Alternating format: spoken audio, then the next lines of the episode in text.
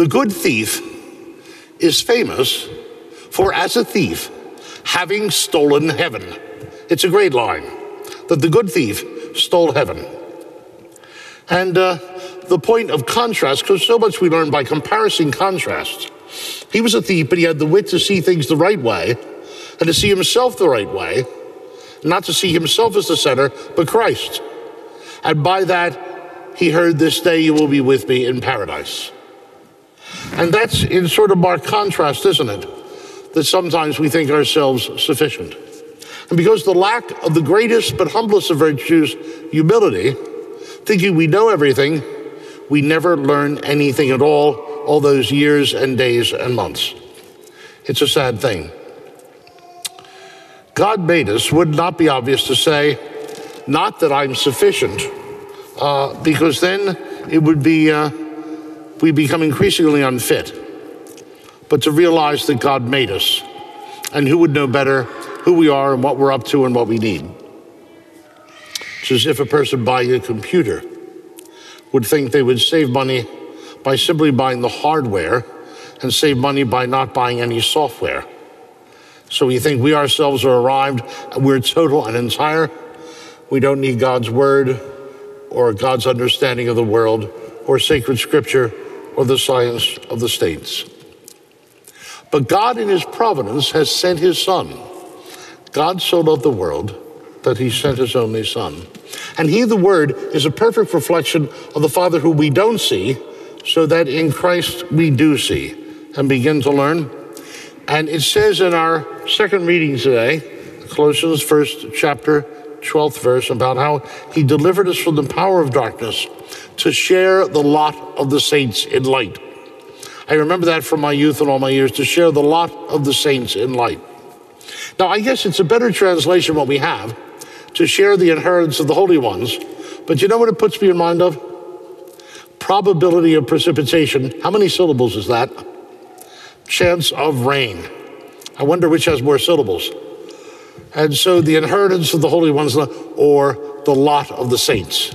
And so it sticks easier to the ear and to the memory. And hopefully it sticks to our heart forever. The providence of God.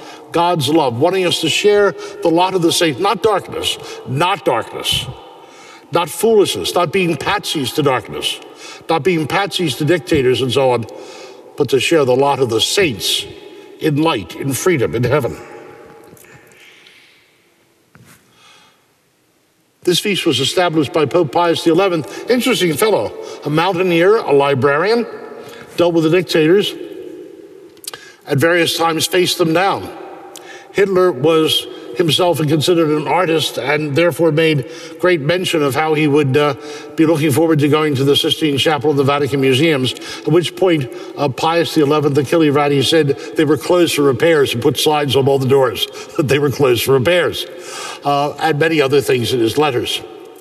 But in a certain sense, against monstrous evil, one can never quite do enough unless we open ourselves to light.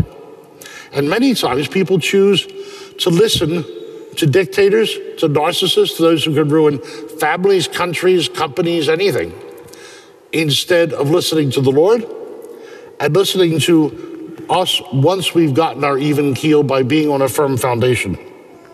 And the firm foundation is in this, what we hear today in, in Christ, in Christ, because it is through him we have redemption and the forgiveness of our sins. I wanted to point out this, uh, this image to you from a manuscript. Many of the people who go to Vienna, I'm always surprised that they miss the two greatest treasures there. It's an opinion piece, it's up to you. I just invite your uh, discussion. But I think they always miss the two greatest treasures there. Because they'll go to the Hofburg, you know, Franz Joseph, the old Kaiser, the emperor. They'll go there and they'll go through this corridor of rooms, each of them identical identical in the Hofburg and on. And the third wing of it has the greatest room in Europe. It's the State Hall of the Kaiser's Library, the Austrian National Library, stories upon stories upon stories high, football field in length, the loveliest room in Europe in many opinions. And it has in it something more, something more incomparable still.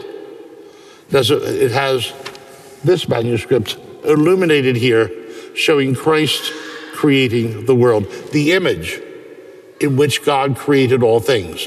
And therefore, in terms of figuring ourselves out, who better list to listen to than Christ the Lord? The very point of Colossians, the first chapter, the 12th verse, and on to the 20th, what our reading was today. I'll let you read that. I don't have time to go through it. But how important to have that?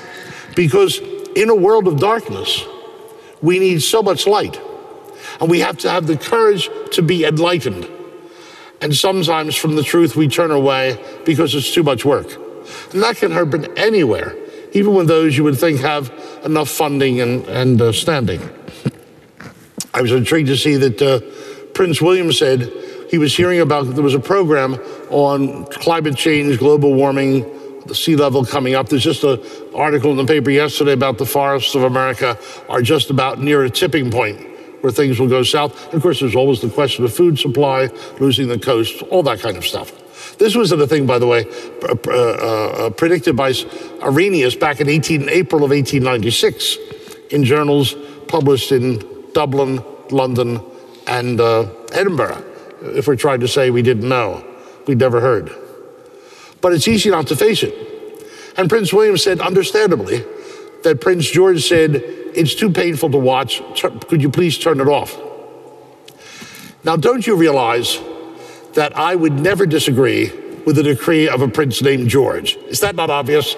I would never disagree with a command by a prince named George.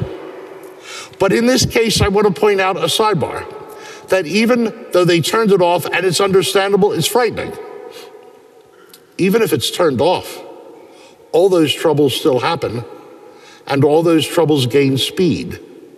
And in a democracy, even though our rulers are turning us, some of them, but not all, in the wrong direction and not to face things, it's a democracy, though, so responsibility is ours.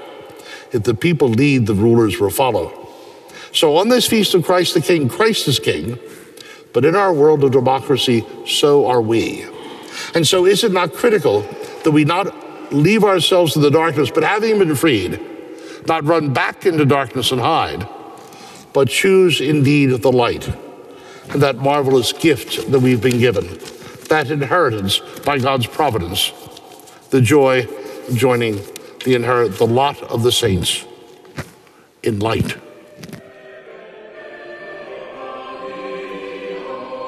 Thanks for listening to Within the Walls of St. Paul's Sunday Homilies. Please be sure to like us on Facebook and consider supporting us by visiting stpaulsharvardsquare.org. That's stpaulsharvardsquare.org. God bless and see you next time.